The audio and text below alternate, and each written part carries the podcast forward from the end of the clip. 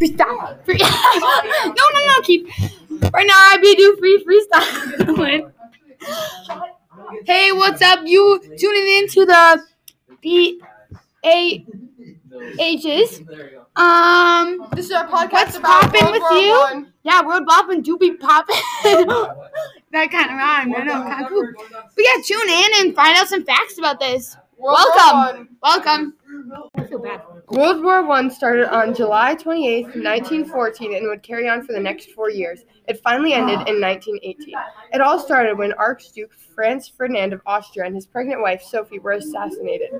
He was the heir to the throne of Austria and Hungary. They blamed Siberia for this, and so they declared war. During the war... During the war, countries made a pact to help each other. The two sides were called the Allies and the Central Powers. The Allies, that also known as the Entente Powers, were Great Britain, France, Belgium, Russia, and the U S A. The Central Powers were Germany, Austria-Hungary, Bulgaria, and Turkey.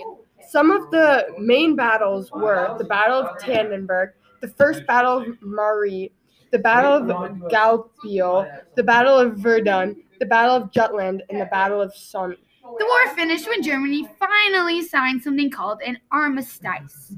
After a long four years at war, the Allies won the war. The Allies were also known as the Entente Power.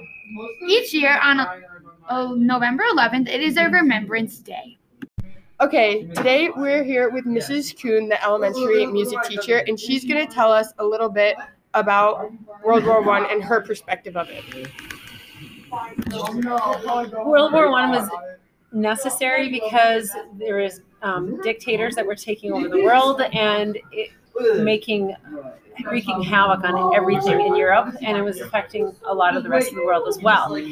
And so I think it was good that we started in it, but it became a very bloody war. And so, so, so many men were destroyed, or their their limbs were um, blown off, and there was just so much gore and so much, so much pain. And, and a big thing that started then was the foxholes. It was a, a big thing, and there was a lot of gassing in the foxholes to kill the enemy. And personal thing, my husband's grandma, who I knew as well, she was left um, without a dad very young in her life because her dad was gassed, and he died when he was in his forties. When he came home, about fifteen years after he came home, he was died because of the gas he got years earlier at World War One. A bad thing that ended, or a bad thing about the end of World War One is that we didn't help um, Germany rebuild at all, and so they were in t- totally decimated, and so that just set the stage for Hitler to rise up and take power because people were so poor. So many people didn't have homes. They were they were starving to death, and that's another reason that World War Two started, is because we didn't help them rebuild after we decimated them. Thank you, Missus Kuhn. Awesome, that was great. Yeah, thank you.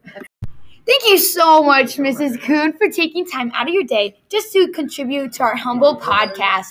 You really brought it together, and we learned so much from that small amount of time. I love how you brought a family aspect into it. Really awesome, Missus Kuhn.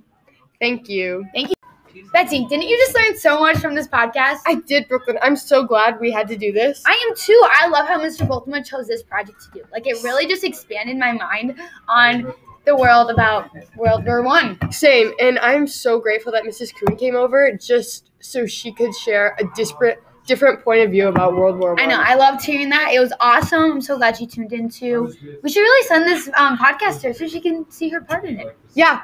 She really contributed. And Mister Boltzmann, you're such a great teacher. We love you. Yeah. Um, we love your projects. Your teaching skills are just immaculate.